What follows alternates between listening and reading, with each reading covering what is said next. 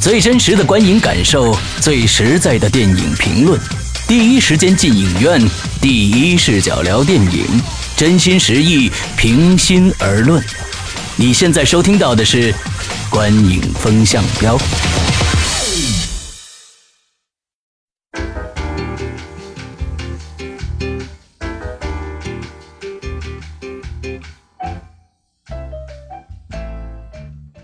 各位听众，大家好，欢迎收听《观影风向标》啊！今天我们这个节目是第一期，呃，跟大家介绍一下我们这个节目。首先呢，我还是想介绍一下我们三位主播啊，这个我们第一位主播啊，来，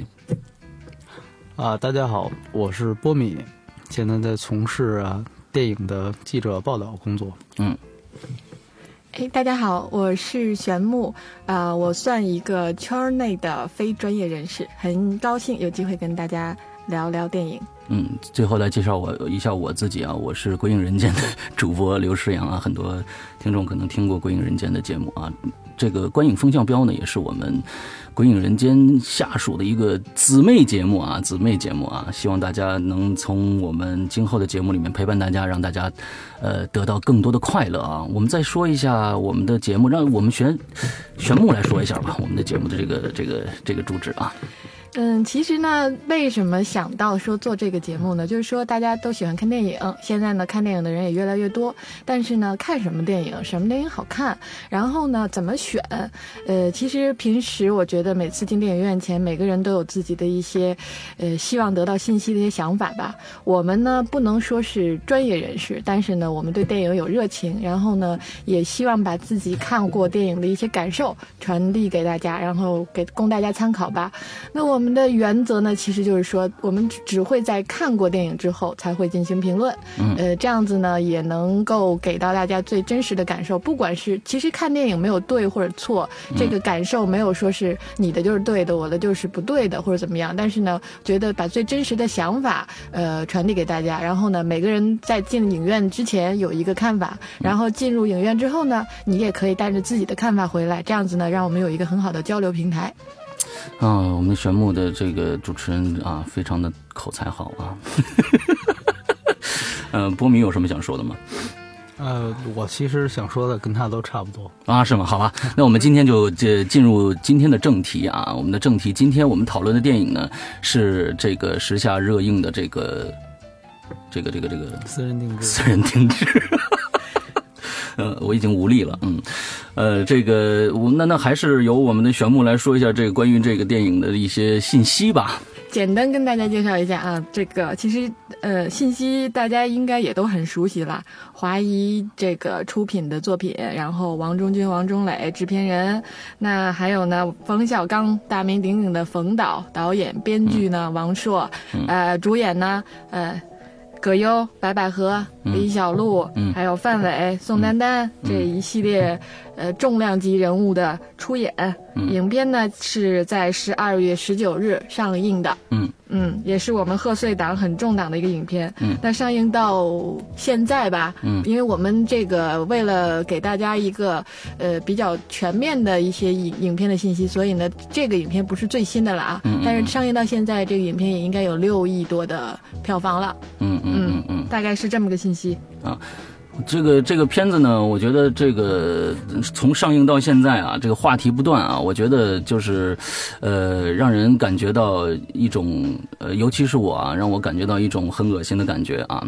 呃，这个不知道到有多少同学看过这个片子了啊？波米，说说你的想法，看完这个片子的感受。他这个片子，嗯， 他这片子口号就是啊、成全别人，恶心自己。哎，呃，但是大家都说嘛，呃，看完之后应该把它调过来，对吧？啊是成全了自己，恶心了别别人对，啊所以说你觉得恶心，嗯，嗯，我觉得这个观感很贴切嘛，很贴切啊，很贴切，而且我觉得它达到了目的嘛。 哎，对对，这就说我们看这个电影也也第一个感觉哦，杨仲回来了。那么甲方乙方啊，那我们不排斥他再排一部甲方乙方，我我觉得这个我不排斥，就是你只要排的精彩就 OK 了。那么当在当年的甲方乙方，我们看到甲方乙方是一个很完整的故事线的。而到到了这部电影，咱们先不说每个片段到底好不好，它居然省略了中间这个最重要的一个连接的这个过程啊，就是就是就是三个事儿排完了，最后来一个一个一个很很唐华他这个这个这个华而不实的这个致歉这个这个招数啊，我不晓得他到底是是为了什么啊。对，而且好像纯粹就是用字幕去连接每哎一段，哎就没有、对没有导演说我花心思怎么把这几个故事串成一个故事那种巧妙的心思，对对对用对字幕的形式，就像现在经常大家都说的就是几个小品，嗯然后加一段用字诗幕，朗诵，对，结束了整个影片。所所以当时我看完这个电影的时候，我给这个电影给的评价就是，这是冯小刚对春晚的一个致敬啊，就是三个几个不成调的一个小品啊，嗯好不好笑的，嗯反正隔着你笑。完了之后呢，呃，到结尾的时候就是来一个呃升华，主题升华啊，这个这个诗朗诵哎，是朗诵啊，完了就结束了啊。我觉得他这是对一个一个一个春节联欢晚会的一个致敬啊，嗯，据我所知，其实当时他们，呃，给宣传公司看的时候，嗯就是华谊给宣传公司看的时候，呃，冯导当时在，然后宣传公司看完之后，其实就已经提出了对当时最后他那段道歉的一点看法，嗯，就说这一点是不是和前面的这个关相关性不大？当然，宣传公司说的很客气，嗯，呃，但是冯小刚就是说坚决对这块儿是不会有任何调整的，他就是很有他自己的想法。哦，所以说，嗯，对这个其实，在他们自己人内部其实就已经看到这个电影的一些问题了。嗯嗯，对，嗯但是冯小刚毕竟是大导演，他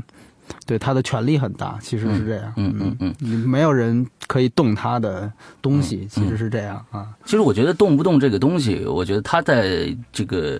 回应媒体的这个这个见面会上啊，他跟说这个影评人的这件事情上啊，他不知道大家看没看这个娱乐新闻啊，他在抨击这个呃现在的影评人十分的不专业啊。完了之后呢，我感觉，呃，他是曾经说过一句话，说观众们都是买了票的啊，他们骂就骂吧，但是你们影评人怎么样怎么样，你们凭什么骂我？这句话完全是一个矛盾的。我我我，那么我不是评影评人，那我是观众，那我就有理由来骂你吗？那影评人是专业的，他因为没买票就不能骂你吗？好与坏，为什么用用要用要用钱来衡量呢？另外，波米昨天跟我说了一件事儿，那个就是他对曾经对对说的我觉这个得那个进餐馆这个说法特别的哎，你贴来切来讲讲，对，就是说，呃，餐厅老板请我吃饭，如果吃出了蟑螂，我就要往肚子里咽嘛。对，这这这这这个，我觉得是完全呃，冯导从去年的《一九四二》这部电电影拍完以后，我对冯导的敬意有有如滔滔江水连绵不绝。为什么？我觉得这是一个有良心的导演，他在拍了那么多呃贺岁片以后，之后能拍出能拍出《一九四二》这样的电影，我觉得他是一个有良心的导演，对很多导演做不而且到他。其他很多作品，他也不是说只拍一个类型的嗯嗯嗯作品的导演，对对对他有很多不同类型的影片出现。其实这个导演在中国来讲算是水平很不错的了。嗯，嗯，只是这今年吧，也不知道是为了还人情还是怎么样，哎，但是呢，就是说，假如说啊， 这个表现。呃，我觉得，假如说啊，这个类型的片子他拍了，他已经江郎才尽了，这一种说法；另外一种说法是说啊，他在还华谊的情啊，还华谊的情。那好吧，那还华谊情，你应该和徐帆啊，对，昨天波米说你应该和徐帆一起攒一笔钱还给华谊，不能说从观众的口袋里面去 拿这个钱去还华谊。对他这个还钱不是自己还，是设了一个叫做私人定制的陷阱，哎然后让观众往里跳，对然后跳进去的这些收获最后还给华谊，说你看啊，我把情还完了，是这样一个逻辑，这个逻辑细想是很扯的。很太扯了，太扯了。所以嗯我们在细这个看回来这个电影里边的，他在里边一直说我这是一个讽刺电影啊，反讽电影。你们连这个都看不出来吗？我们看出来了。但是说实在的，电影反讽刺喜剧。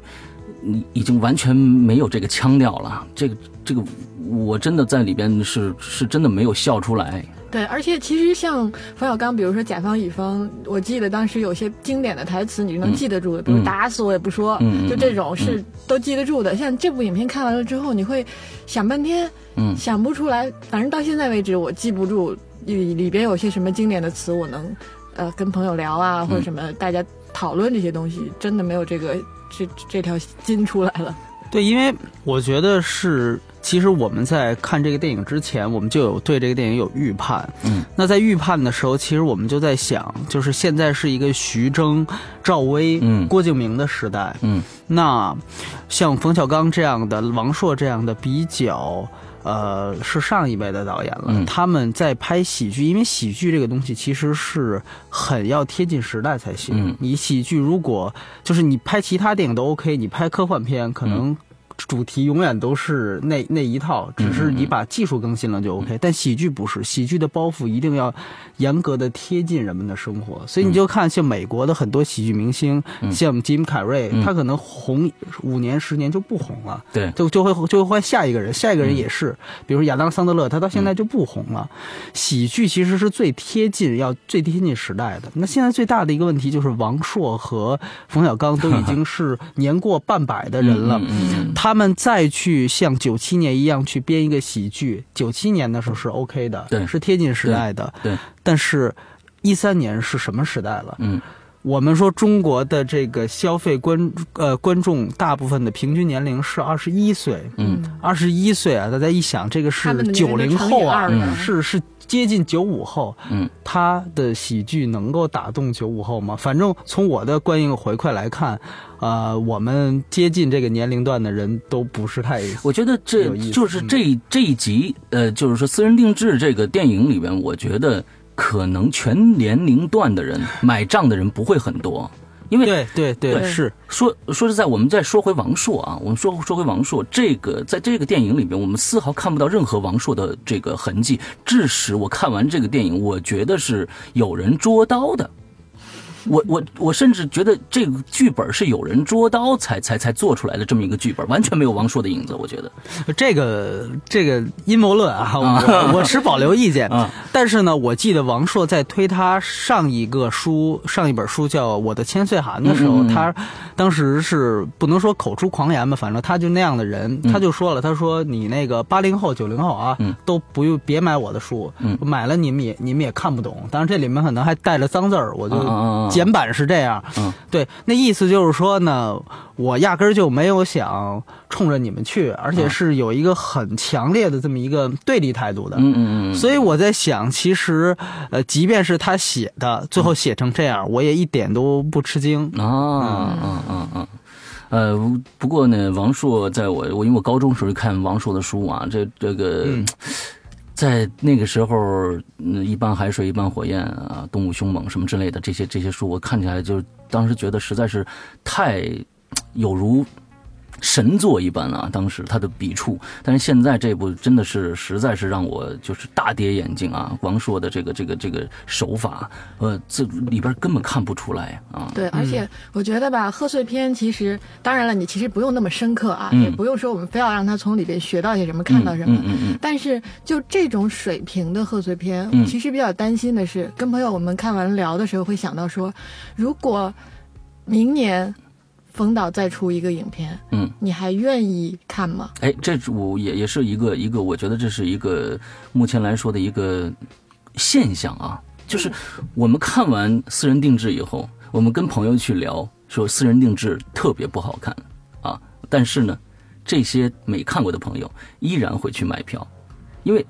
这就是冯小刚的魅力所在。对，而且其实我觉得不单是冯小刚魅力吧，因葛为优现在看电影嗯本身它不是一个个人行为，嗯它是一个社交行为。嗯所以从这个角度来看，看电影这件事情，不是说我看了喜欢或不喜欢，我是不是为了喜不喜欢看的？嗯有很多一程度上是为了说我有这个话题，我能跟朋友聊到头一块儿去去看电影，嗯就是还在这个层面。呃，我觉得是这样，就是说，呃，可能我是一直持这种就是烂呃片子越烂越卖的这种观 点，我一直很反对这种观点啊。呃，因为我个人觉得，比如说像今年，我们都是今年的贺岁档比去年同期缩水了七个亿，对，嗯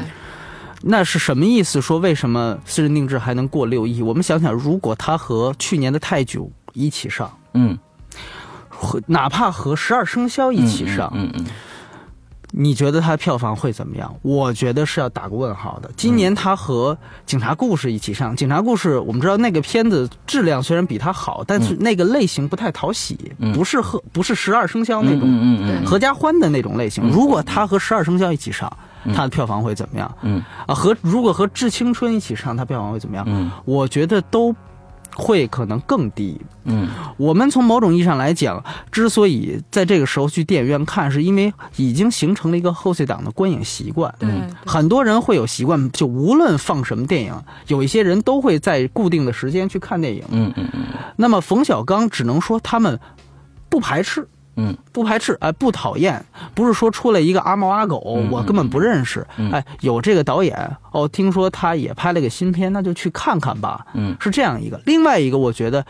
毕竟冯导像你之前说的，他有一九四二，嗯有之前的很成功的一些一些电影，就不能说很成功，大家很买账，起码，嗯他实际上形成了一种一一种类似于信用透支额度的东西，对对对对对，他现在这部电影其实就是在透支他的信用的额度没，错嗯嗯这个额度我觉得。您您刚才说，呃，玄牧刚才说，呃，如果再拍一部会不会去看？我觉得还是会的。对，嗯这个额度我觉得在两到三部，嗯可能我觉得如果在下一部还这么烂，可能就两部，嗯下一部还 OK，但他再拍我就要打个问号了。对如果再碰上一个泰囧，对再碰上一个十二生肖，那我觉得基本上这个票房成绩就其会实对，像和波质比量嗯说的上这个，我觉得其实它可以延展到整个中国电影行业。嗯，就是你我们现在呢，呃，大家都是就看电影的人越越来越多，嗯电影市场呢也真的是蓬勃发展，特别好。嗯那做电影的人真的要有良心，好嗯好做，否则你的这个信用额度如果一再被透支的话，嗯时间长了，慢慢的、慢慢的，说不定这个市场会垮下来。对对对对对对。嗯那好，我们今天呃聊了这个呃私人定制，我们现在给这个私人定制评评分儿吧。哎呦，真是，对我觉得我很不好们意思的评分儿。对，我们来个评分儿，就嗯以后吧，对每个影片都有个评分儿，从几个方面吧。对我们，我们这个节目呢，主要是跟大家，我们是第会第一时间进影院的啊，我们就会第一时间进影院。之后，我们赶紧把这一期节目做出来，之后呢，给到大家呢，就是让大家有一个评判，到底要不要进院线去看这部电影啊？我们会平心而论，这真的是我们的这个节目的主旨。所以呢，每一部电影我们到最后都会有一个评分的一个制度啊。这个评分制度是什么呢？呃，先从剧情嗯开始，剧情我们是表演我们的我们是娱乐性十分制啊综我们是合十分制评定对、啊这几个方面好吧。，我们首先是剧情评分，那玄牧先来一个，这个影片剧情啊，我给他 五分。五分儿是吧？对啊，OK，波米呢？呃，我觉得很给面子了，五分儿嗯嗯对啊、我可能会给到呃两分儿吧。啊，我我给四分儿，嗯，嗯嗯四嗯好，分儿，嗯，那咱平均差不多就四分吧。对，四分儿，四分儿啊嗯好，表演、啊演员，表演这里面没有表演，啊嗯，对，我觉得他最大一个问题就是他说四个什么什么师，嗯这四个什么什么师，你看到分工了吗？ 对对对，完了之后之后我们完全没有分工，而且这个里面我觉得他们没有啊， NG 对的，对对，没有分工。对对对，这部片子不嗯用 NG 就可以演、就可以拍完，那我觉得这个表演我我我就给两分儿吧，呃，是差不多两分儿。嗯。那我给三分好了，我 宽容一点。啊，就那就是两分儿，嗯，好，那娱乐性，娱对我乐们设性啊、置，我先说一下设置娱乐性这个呢，就为什么？因为电影啊，毕竟我们它是艺术，但是也有一定商业性，所以嗯呢，我们也不会特别客特别主观的说这个艺术价值特别高，嗯嗯那你嗯就一定要要去影院看，因为毕竟看电影也是一个轻松的事儿嘛，嗯所以嗯娱乐性这块我们单独列了出来，作为一个评定的标准。我觉得娱乐性是够了，就是它，嗯我们不能单从这个电影来说，它造成了整个社会的议论，这个整个娱乐性肯定是够了。我觉得娱乐性给个七分吧。嗯，我从还是从文本出发，嗯我是一个年龄比二位都小，所以说我觉得娱乐性还是比较低的，我可能给四分吧。嗯我给个五分好了。 ，OK，好，那那我们平的均差不多是五分啊差不多五分。好，那综合评定刚刚是四分、二分、五分儿，四二五加起来除以三。也就是四分吧。等会儿六加五十一除以三，对，差不多约等于啊四约等分于吧。四分，那么也就是说不及格啊，不及格。这部电影我们觉得四分已经很很给面子了啊。好吧，啊这个对影片就是满分十分的情况下，我们综合评定给到四分。所以其实就是说，如果你不是实在闲有闲时间或闲钱的话， 对，你其实可以去看其他影片。对对对这就是我们的结论嘛。完全可以，完全可以。所以今天我们的节目到此为止，呃，希望大家能继续关注我们的这个观影风向标，因为我们真的是在对电影说实话，说我们真实的感受。这期节目再见，拜拜。谢谢，拜拜。再见